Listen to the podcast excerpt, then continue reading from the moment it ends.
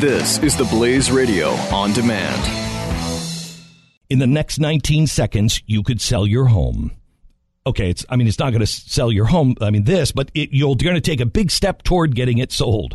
Go to realestateagentsitrust.com and find an agent selected by my team, a professional who shares your values and speaks the truth. Sell your home fast and for the most money.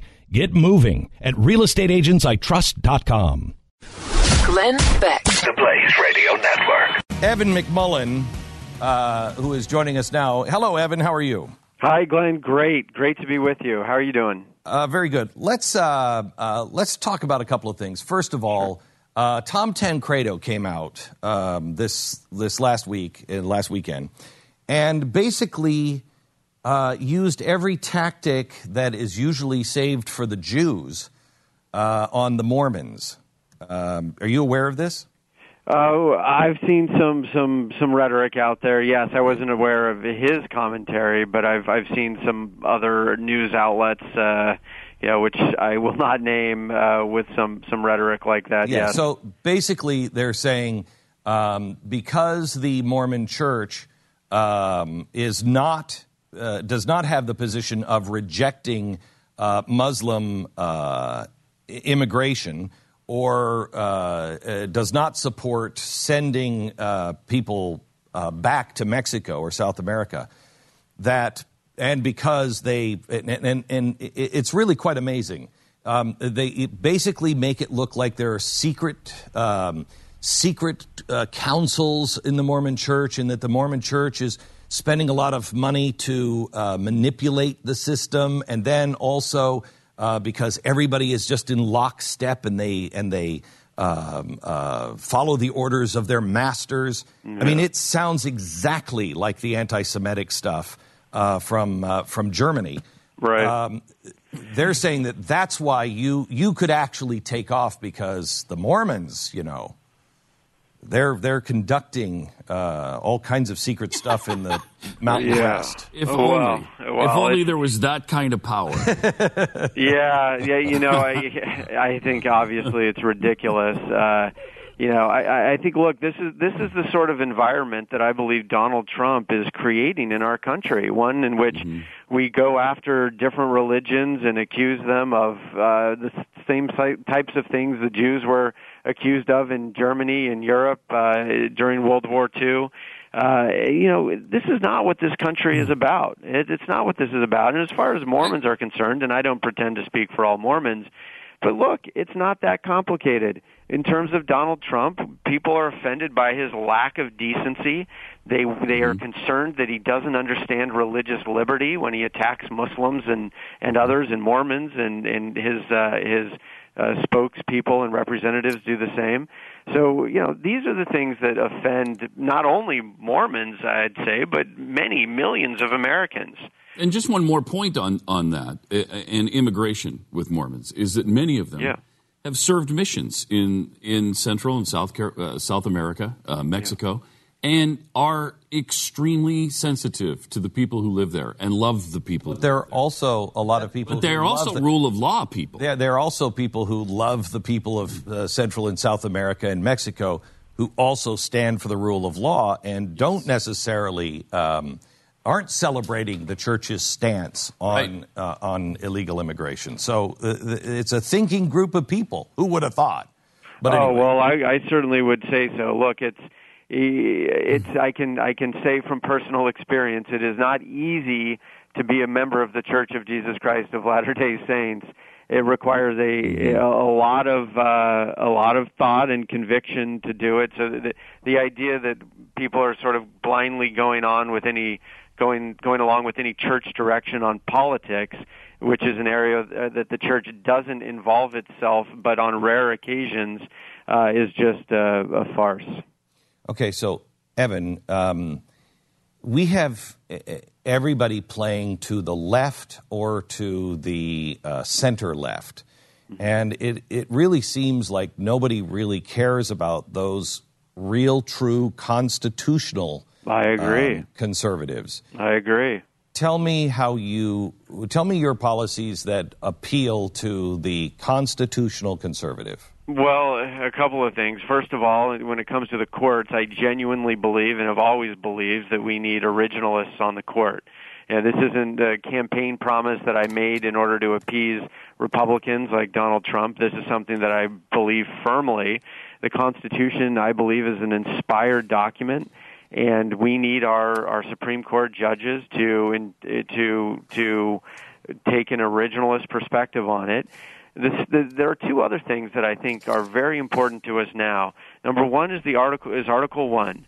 Right now, the executive branch has taken over uh, the powers that are explicitly given only to the Congress, only to the people's representatives in Congress to make laws that those powers need to be shifted back to the executive or sorry back to the legislative branch where the people's representatives are accountable for the laws they make.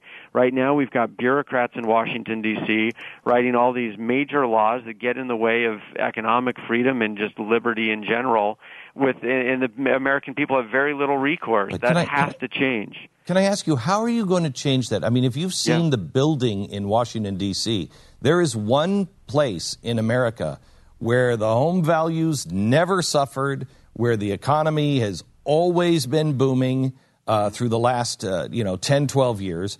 How are you going to um, slash the bureaucracy that is now the federal government? How are you? How is any president going to get that done? Well, the, one of the things I think we need to do is again return legislative power to the to the legislative branch. There's a, a great bill called the REINS Act, which I think is a good start.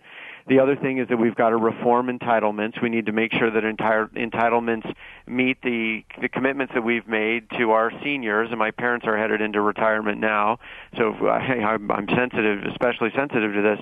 But on a long-term basis, we've got to reform those entitlements so that we decrease federal government spending uh, we've also, I think, need to we need to decrease the size and and power of of particular uh, departments in the executive branch, many of them, and return that power to the states. We need to decrease if we decrease spending at the federal level, you decrease the power of the federal government, let the states assume that power where it's more accountable to the people, which going back to the original question about the Constitution, uh, you know, the, the, the 10th Amendment is something that we've, we've, we are not honoring.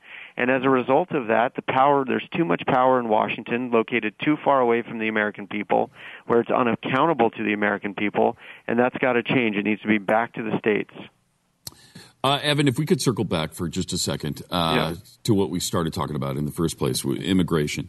Yeah. I, have uh, got sort of an issue with what I've heard you say a few times, and that's that we can't deport 11 million people or, or whatever it is. Yeah. And to me, that's such a cop out from, and it mostly comes from the left. I, nobody has to deport 11 million people. Why is it such a difficult position to take to say, I will secure the border? especially for conservative. I will secure the border. I will enforce existing law. And then self deportation will happen because there's no incentive to be here. If we enforce existing U.S. law while the border is secure, this problem will over time pretty much take care of itself. Right? If you if you go after the corporations that are hiring people against the law, it how, will. How is that not a winning position? Well, I, look, I think there's some validity to what you're saying, and I, first thing I say is that we absolutely have to secure the border and we need to enforce our laws. In some cases, you're talking about families. You're talking about a parent who came here illegally, which I don't. I think is eh, you know regrettable. I, I'm not. You know, it's not something that right. But personal responsibility. It is regrettable, but there's personal responsibility, and separating families doesn't have to take place. Families can stay together if, if yeah. they're deported or if they go back home. Families can't, you know, when Americans break the law, families are separated because people go to jail. Why is it different for immigrants? Illegal well, immigrants? Look, I, I think it's it's more. Com- I think it's complicated. I think if you if you've got someone who came it's here really illegally not. and had a family, and those the children, really because you know if you're born in the United States, you become an American. They're Americans. They're not well, we nationals of too, other but... countries. So it, it's not just so easy for them to. Right, but it's it's yeah, up to I, them. I, then. it's have, up to them and their their parents. Yeah, hang on just a second. I have friends who are Canadians, mm. uh, and their kids were born here in America, so they're dual citizens. Uh, and if the parents broke the law and needed to get out, the family would stay together and they'd all move back to Canada. What what's the well, difference? Canada is a Canada is a, a special case where it's easier to to to go back and forth uh, under a variety of forms. Uh, between the United States and Canada, that's one thing. But we, I mean, we have people from all over the world here, and uh, the immigration laws aren't going to be as permissive to what you're describing. So, in many cases, I mean, you really are talking about. And look, it's a terrible situation for us to be in, and I think that's that's the bigger mm-hmm. point: is that we haven't secured our border, we haven't been enforcing our laws, and now we're in this terrible position where we're, you know, arguing over you know, or debating about what to do with these families that are of mixed nationality. And none of us, none of us want to. I think we are agreeing on this. None of us want to break these families up, but at the same time, we want accountability under the law. So you know, we agree at least on that. But but I would say let's focus on not allowing this ever to happen again. And let's do that by securing our border. We're at, anybody who says we need to secure the border is absolutely right for so many reasons: national security, rule of law, all of these things. Let's enforce our our laws. Yes, you're right. If we as we enforce our laws, that will cause some people to leave. But in some cases, people will find themselves in what they believe are impossible positions in which they need or want to stay with their families, their immediate families, and due to the laws of the countries they came from and the nationality of their children, which will be American, they're in a very tough spot. And I, They'd I be you know, it's it's it's not something that I would wish upon this country, and it's uncomfortable for me Okay. because I'm a So rule of law type of guy. But you know, I, I do not want to break up families. Okay. Evan, would you consider yourself because there was a the updated sort of position that was d- described by the Trump campaign uh, in a meeting with Hispanic leaders this weekend. Uh, the quote came out of there that um, uh, tr- Trump would uh, will announce in coming days a plan to grant legal status that wouldn't be citizenship, but would, would allow them to be here without fear of deportation. End Oh quote. gosh. So that is Wow. the updated Trump uh, position as he's, I guess, moving towards the general election. Um, uh, Is that your position? that, would you say that that's close to your position? Uh, well, well, first of all, I would say that look, does Donald Trump have any credibility left? I mean, earlier in the campaign, No. he was saying we're going to deport 11 million people, and now he's saying he's going to provide. Uh, you know, I, I, I haven't Right. seen his plan, but uh, you know, everybody a legal path to citizenship or whatever he's saying. You know, I mean, where's where's the credibility? I mean, the guy will just say whatever he needs to say. He he doesn't understand policy, doesn't understand the impact of the things he says. I, I think, or maybe he does. I don't know, but I mean, he just has no credibility whatsoever. So I do believe, and going back to our early earlier discussion, people who are otherwise law-abiding citizens, and, and we could uh, you know get in more into the details, but especially in terms of if we're talking about families, I do believe that if they're otherwise law-abiding citizens and they want to stay, and their departure would divide families. That that we should put them on a path to a legal Okay. presence here, where they right. can start paying income tax and doing all the things that, that people who are here should do. Uh, I got to move on. One more question because I've got only about two minutes to answer this. Yeah. Uh, Huma Abedin, um, it was discovered this weekend. What a surprise. She was working at a radical Muslim journal. Um, this is Muslim Brotherhood territory from Saudi Arabia. Her mother, her family is involved with the Muslim Brotherhood, has been for years. Nobody has paid attention to this. Can you tell me what you know about the Muslim Brotherhood and if we have a problem with infiltration in the government? Well, I, I don't know. I, I'll, I'll do the research. I don't know what Huma was involved in. I certainly would like to know, but Yeah, but you know, but you know about the Muslim Brotherhood. I certainly do. Look, I certainly do. Look, the, the Muslim Brotherhood is a broad organization that in some places is extreme and in other countries it's moderate pro-democracy. It's just very broad across North Africa and the Middle East. Uh, but I, I will say that in certain places it's more extreme and it, it can be a precursor to terrorist organizations. But we need to be careful to understand that that is not always the case. There are, and I don't know, I Have can't comment the- on where what Huma was doing because Right. I just don't know. But you know, you have, for example, in Tunisia, pro-democracy elements of the the Muslim Brotherhood. So it's just, it's a diverse, loose organization. But I'm opposed to Islamist extremism everywhere, wherever it is. But let's be careful to label it correctly where it exists.